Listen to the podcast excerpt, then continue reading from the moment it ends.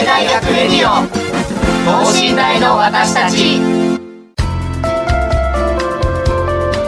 この番組では神戸大学でのキャンパスライフ受験エピソードなど学生パーソナリティが生の声をお届けしていきます。大学関係者による大学の最新情報イベント情報もお伝えします。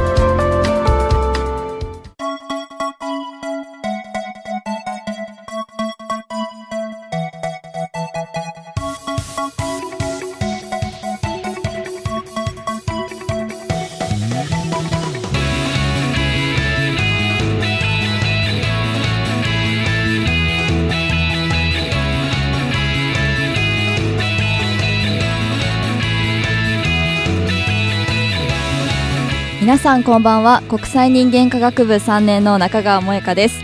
え今日は久しぶりに対面での収録ということでまあでも暑いのでえバスを使ってきました。はい、まあ、なかなかねこう対面でというか、まあ、大学に来る機会なかなかないんですけれども今日はちょっとね貴重な機会ということで嬉しくもあり、えー、収録頑張っていきたいと思っています。え今週はチョコレートで起業ビーントゥーバーチョコレート長野をテーマにお送りします。神戸大学の大学院博士後期課程の学生がチョコレートを販売するお店を開業するんです。え一体どんなお店なのか詳しくお聞きしたいと思います。この後ゲストの登場です。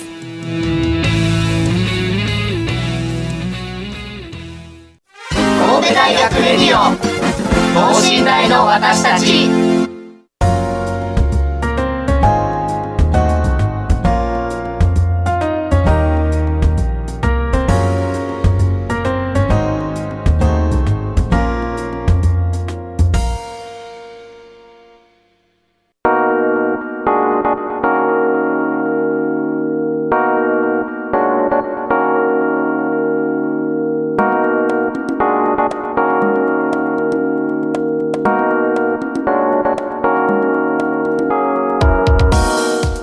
早速ゲストの方にご登場いただきましょう、え長野さんよろしくお願いします。はいよろしくお願いします。お願いいたします。ではあのまず最初に簡単に自己紹介をお願いします。はい、えー、神戸大学大学院博士後期課程で経営学を専攻しております、えー、私自身はですね、えー、社会的起業家ってご存知ですか？いやちょっとどんなのかあんまりあなるほど、はい、一般的な起業家って営利目的である。まあこれは言い方がちょっと雑なんですけど、はい、まあ、営利目的だったりするんですけどもそうではなくて貧困問題とかあの環境問題とかビジネスで解決していくっていう人たちを取り上げて研究してます。なるほど。そういったところがちょっとあの、はい、普通のとは違うっていうことなんですね。すね。はい。ありがとうございます。まあ、そんな長野さんなわけなんですけれどもえ今回ビーントゥーバーチョコレート長野を開業されるということで、はい、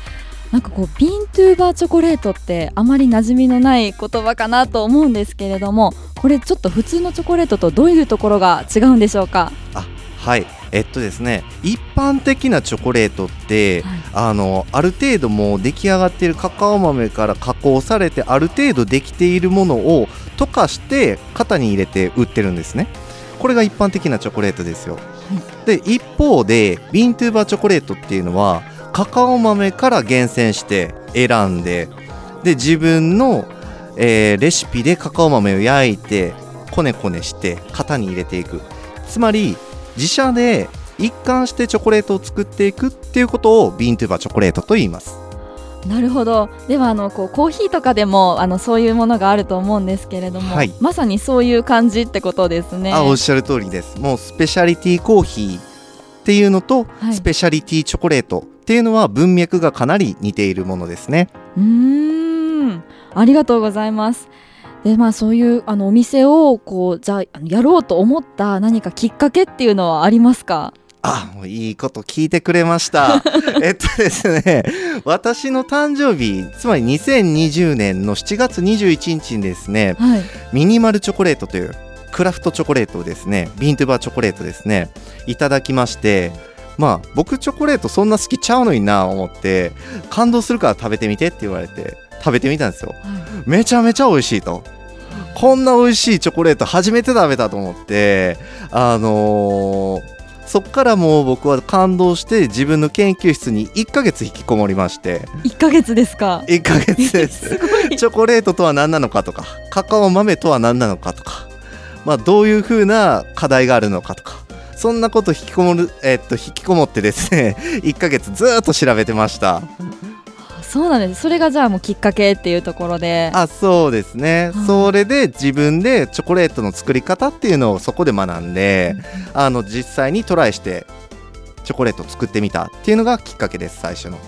ありがとうございます、まあ、そんなにそのチョコレート初めはお好きじゃなかった長野さんですらも、はい。あの魅了されたビーントゥーバーチョコレートってことで、はい。すごいなっていうのがあの印象なんですけれども、まあ、でもそのたくさん調べていく中で実際起業するってなると結構大変なこともあると思うんですね、うん。なんかその起業を決めてから、まあ、今までの中で大変だったところとかはありますか？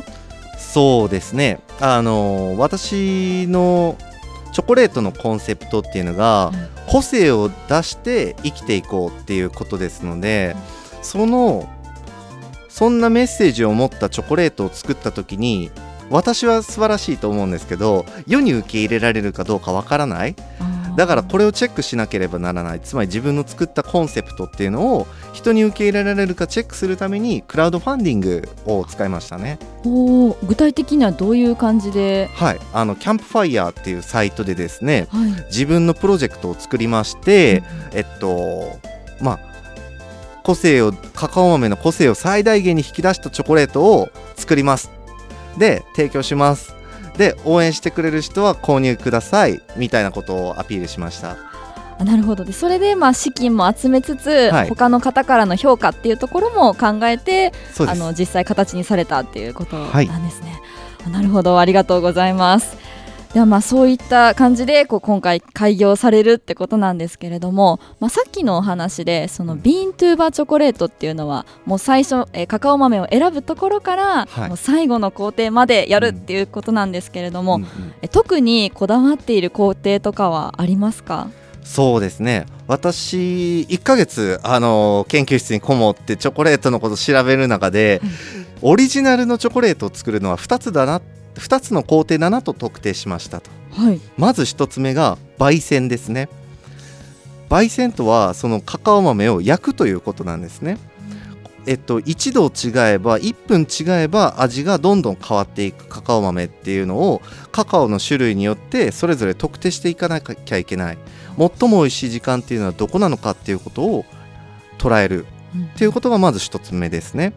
でもう一つの二つ目の工程というのが、えっと、カカオ豆を石臼みたいなもので、えっと、カカオの実をですねすりつぶしてどんどん滑らかなチョコレートにしていくっていう工程があるんですけどもその工程であの何時間チョコレートえっと、機械を回していけばその最も美味しいチョコレートになるのかっていうことを自分なりのレシピを作っていかなきゃならんと。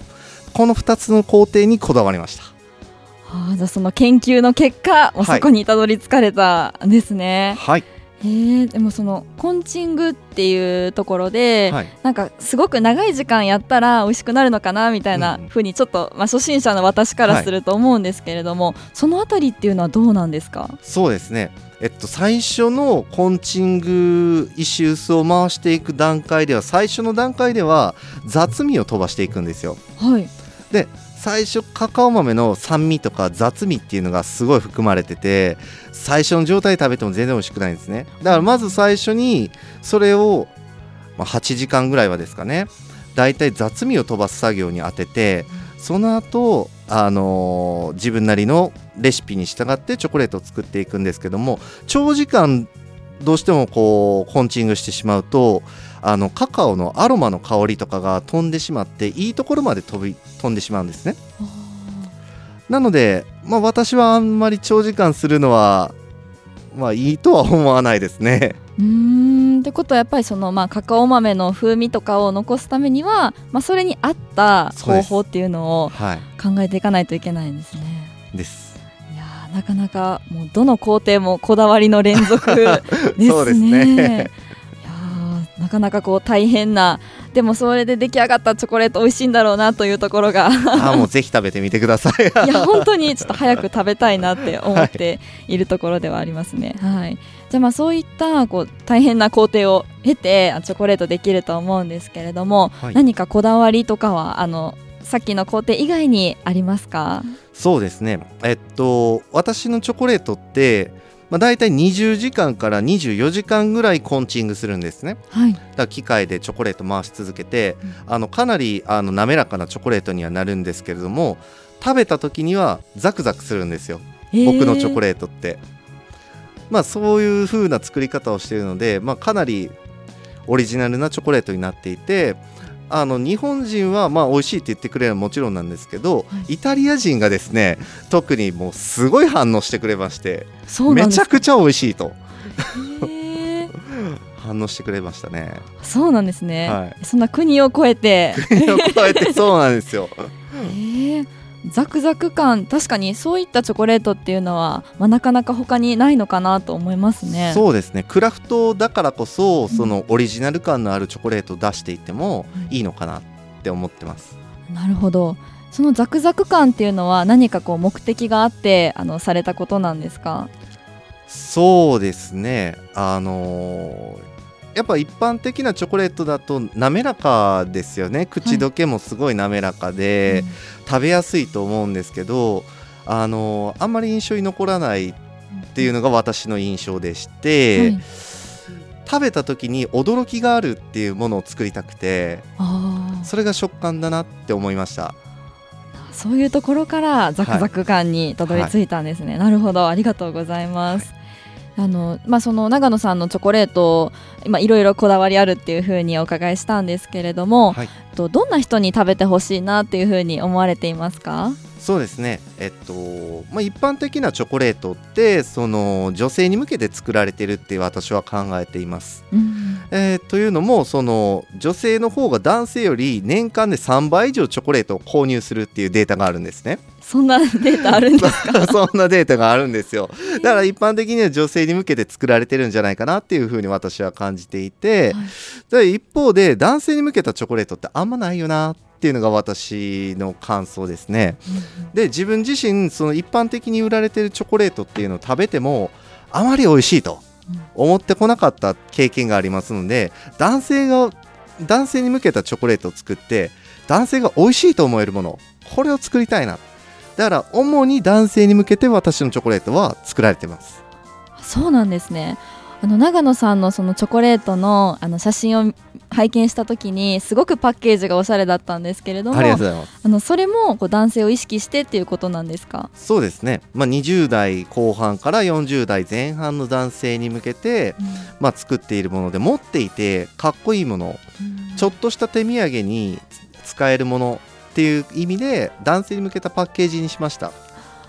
なるほど。味だけではなくてそういうパッケージもこだわりを持って、はい、作られているんですね。なるほど。あのちなみに、まあ、そのなんというか甘すぎないチョコレートっていうか、はい、まあ、そういうのを作るのにあ何を材料にされているんですか？あえっとですね。一般的なチョコレートはその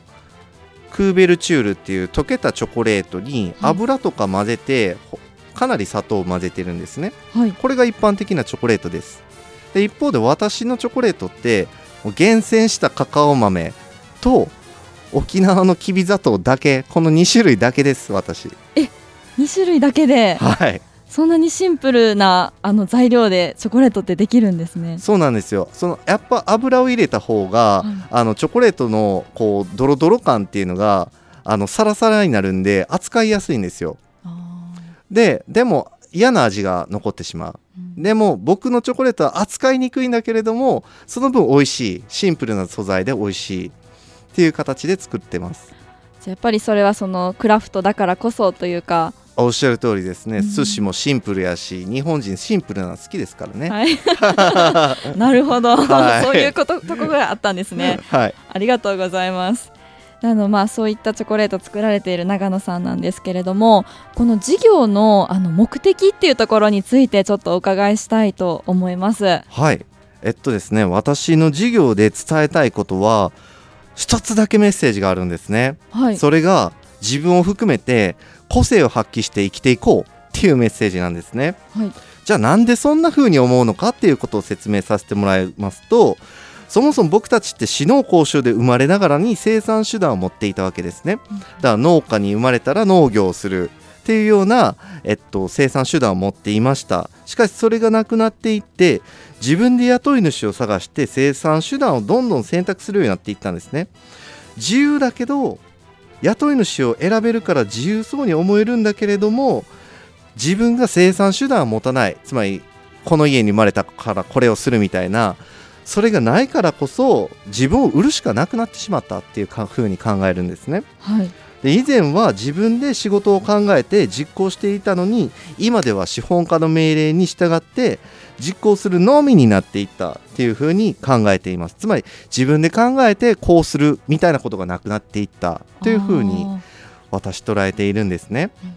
でそう考えていくと私たちはその一見自由なんだけど自由じゃない。しかも自分で仕事を選んだからこそその資本家にとってまあ社長ですよね。お金出してる人にとって優秀な社員どんどんなっていくと。うんうん。で機械とか AI とかどんどん発達してきてその労働内容から自由になってきているみたいにあー言われてるんですけどもそうではないと。実は成長する機会を奪われたおもんない仕事ばっかりするようになってきているのが今の世の中だと思ってるんですね。例えば組織とか企業に属しているとこういう仕事してくださいねって言われますよね。はいで例えば工場でパスタを作りましょうと。であなたはナポリタンを作ってくださいってなった時にそのナポリタンを作っていくわけですね。でもそのナポリタンを作っていく中でいやいや実はうちに伝わるあのオリジナルのカルボナーラがあってこのカルボナーラを作ったらきっと上司に喜んでもらえるだろうと思ってカルボナーラを作ってみました。上司にどうですか？って言った時バカ野郎そんなものも言ってないだろ求められてないだろうって言われて本当はそのカルボナーラを社会に出した時に喜んでもらえるかもしれないのにその可能性は奪われてしまうと。はい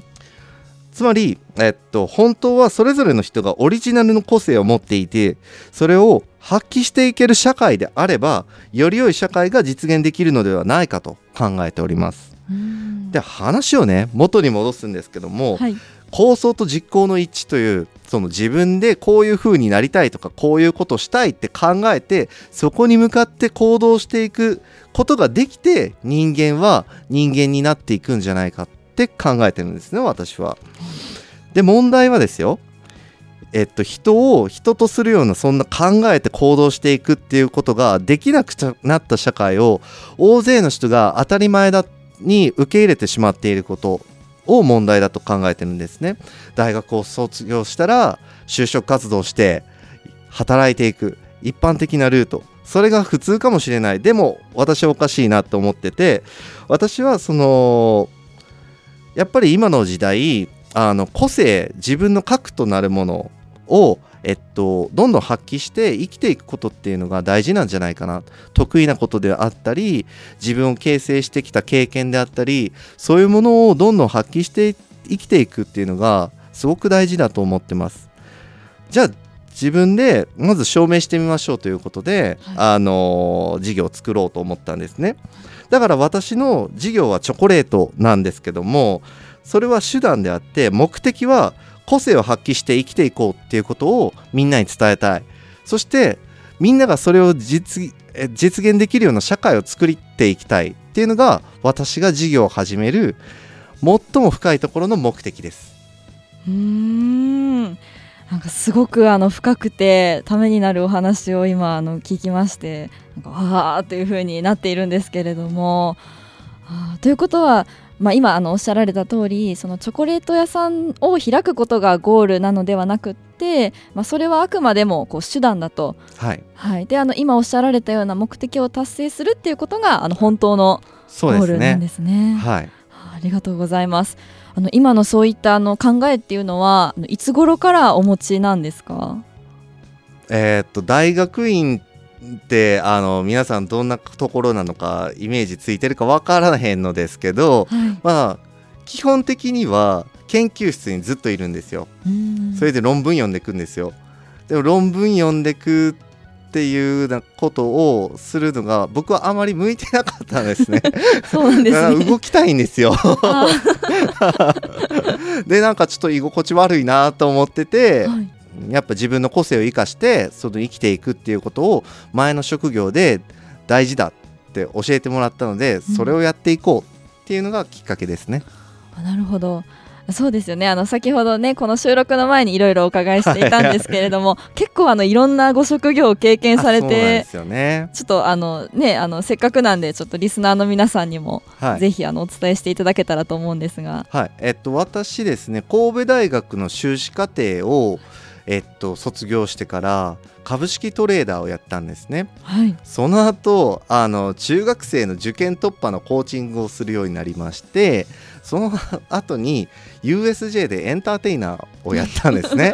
あの演技とかダンスをする人ですよね、はい。まあ、そういうことやって30歳を前にその大学院にもう一度戻ってきたっていう形です、いやもう本当になんか振れ幅がすごいなっていうような感じなんですけれども、はい。あそういうやっぱ修士の頃からいろんな職業を通してえそれでその中であのさっきの考えっていうのはい。が固まってきたという。そうですね。あーでまあそれがあの、ね、最初の方におっしゃっていた、うんうん。誕生日でのチョコレートの出会い。あそうなんですよ、はい。で形になったと。そうなんですよまあそんなえっと偉そうななんかそういうことを思ってるんですけどそれを実行するこう手段としての何を選択しようかなっていっぱい選択肢があるわけですけど、はいまあたまたま僕の誕生日をきっかけにそれが、あの行動に移すきっかけになっていったっていう感じですよね。なるほどありがとうございます。まあ、でもそのね今こうすごいこういう考えがあっても実際に動くとなると、はい。まあ、なかなか難しい。うん。例えば今学生とか、うん。あ高校生の方の中でもこういうことをやってみたい、うん。でもどうしたらいいのかわからないとかあちょっと二の足をこう踏んでいるような、うん。あの人もいるかなと思うんですけれども何かそういう人に向けてアドバイスとかはありますか？はい。えっとですねバブソン大学っていう大学知ってます？いやちょっとし勉強不足。アメリカであのハーバードを超えてはい。起業家数では1位なんですよ。年収とかも1位だったりするんですけど、そんな大学があるんですね、はい。それがバブソン大学って言ってそこの大先生のえにえっとお会いしまして1年目ってもう1年通期であの教える授業があるんですよ。それを、まあ、学ばせていただく中でそのエッセンスとしてはその1年目に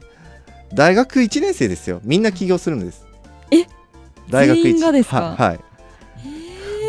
であの面白くなくてもいいと、はい。とりあえずあの失敗するだろうと。でそこで何を学んだかっていうことが重要なんですって。だから、えっと、うまくいったことよりも失敗して学んだことを発表する先生に発表するといい成績になるんですって。日本人ってそのうまくいくこと失敗したらダメなんじゃないかってすごく思ってると思うんだけども、うん。アメリカではそうじゃなくて失敗してそれを次にどう生かすのかっていうことが大事にされています。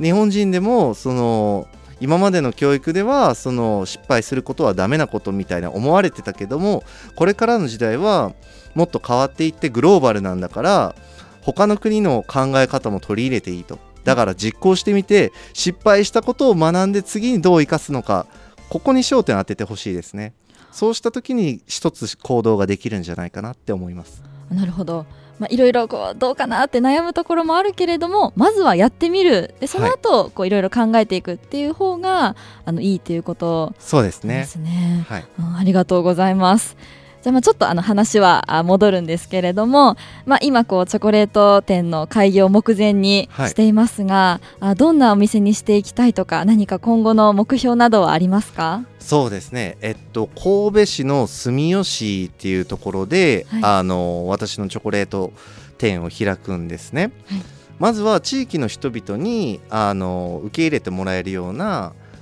まあ愛のあるお店を作っていきたいです。うーん愛のあるお店。はい。いやいいですね。地元の人にまずは愛されてはい。認められていくっていう段階がどうしても必要かなと思いますね。うーんそうですね。えっとちなみにその開業日というのはもう決まっていますか？はい、えっと今年の8月8日ですね。ということはもう本当にもうそろそろというはいそうなんですよ。感じですね。はいなるほどでまあこう地元の方々とに愛されるようなチョコレート店を作りたいということではいでも今日あのお話を伺っている感じだともう本当にもうそういったチョコレート店っていうのがきっとできるんだろうなと私も想像しています。はいぜひ来てくださいもうぜひあの大学の帰りとかに寄らせていただきたいです。はい、はい、ありがとうございます。ありがとうございますはい。じゃあもう最後、まあ、本当に最後なんですけれどもあ今ねあのこう大学生とか高校生の皆さん聞いているので、えっとまあ、長野さんからの最後メッセージをお願いします。うーん。失敗を恐れずに行動してみましょう。うんうん。そんできっとうまくいかないこともあると思うんですけどもそこから何を学び次どう次の行動にどう生かすのかここに焦点を当てて一歩動き出してもらいたいです。一歩動き出す。はい。はい。なるほど。それがやっぱりこう何か生きる目的を見つけることにもつながっていくっていう感じですかね。そうですね。うん。ありがとうございます。じゃあまあこうチョコレート店のお話も伺いつつえそしてさらにこう深いところまでも本日お話を伺うことができたんですけれども。あそうですね。何かちょっとあのチョコレートこういうチョコレートをあのみんなに食べてほしいみたいななんかおすすめポイントみたいなのありますか？あそうですね。えーまあ、私のチョコレートってまず基本5種類あるんですね。はい。でその5種類選んだのがそのカカオ豆があの日本人にが親しみやすい受け入れやすい味であるかどうかっていうことをすごく大事にしました。ガーナコスタリカタンザニアベトナムメキシコか。はいこの5つで、えっと、最適な温度で最適なコンチング時間でチョコレートを作っています、うん。はいあとほうじ茶とはい。抹茶チョコレートも作っていまして、へー。それに関してはあの世界の世界のインターナショナルチョコレートアワードっていう世界の大会があるんですよ、そんなのあるんですね。そこで金賞取れるんじゃないかなって思ってますもう大自信作という。そうですね。はい。へえじゃあそのほうじ茶とかこう抹茶とかもこだわって、はい。されているんですか？そうなんですよ。あの抹茶ってねはい。あの一般的に食用で使われるあの抹茶っていうのがあるんですよ。うんうん。それとはまた別に飲むように使う抹茶っていうのがあるんですね大きく分けてこの2つに分かれるんですよ。はい。で飲む用の抹茶高いんですよ。だからあんまり一般的に使われへんのですけど、はい。飲む用の抹茶の一番ハイランクはい。の抹茶を使って僕チョコレートにしてるんですね。わあ。だから、えっと、そこら辺で食べたことある抹茶チョコレートとは多分別物だと思います。はい。いお好きですか抹茶？やめっちゃもう大好きです。そうなんですはいいやーちょっとすごい楽しみが増えました、はいもちろんこの普通のえっ、と何も入っていないチョコレートも、あの楽しみですし、うんそういったところもどんどんどんどんこうバリエーションのあるチョコレートはい本当に楽しみにしています。はい。えということで本日のゲストは長野さんでした。ありがとうございました。ありがとうございました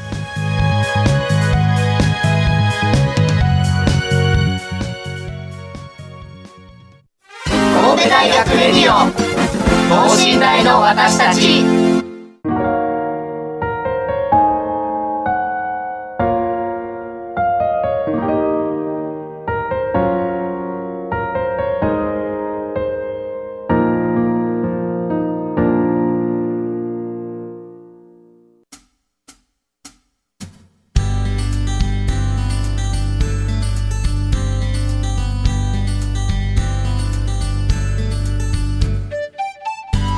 ということで皆さん本日いかがだったでしょうか？のビーントゥーバーチョコレートについてもたくさんお話を伺うことができましたしえ何より長野さんのこう熱いチョコレートへの思いえそれからえなぜこの事業を始めたのかという深い深い考えも知ることができました。私自身今こう就職活動を始めたばかりではあるんですけれどもあの今一度こう自分が将来何をしたいのかとかあどういう目的で生きていきたいのかっていうところをあの、まあ、改めて考えたいなというふうに思うことのできた時間でした。あきっと皆さんにとってもなんかそういう時間になっていたら本当に嬉しいなと思います。で長野さんのこうお店なんですけれどもこう住吉で、8月の8日オープンということですので、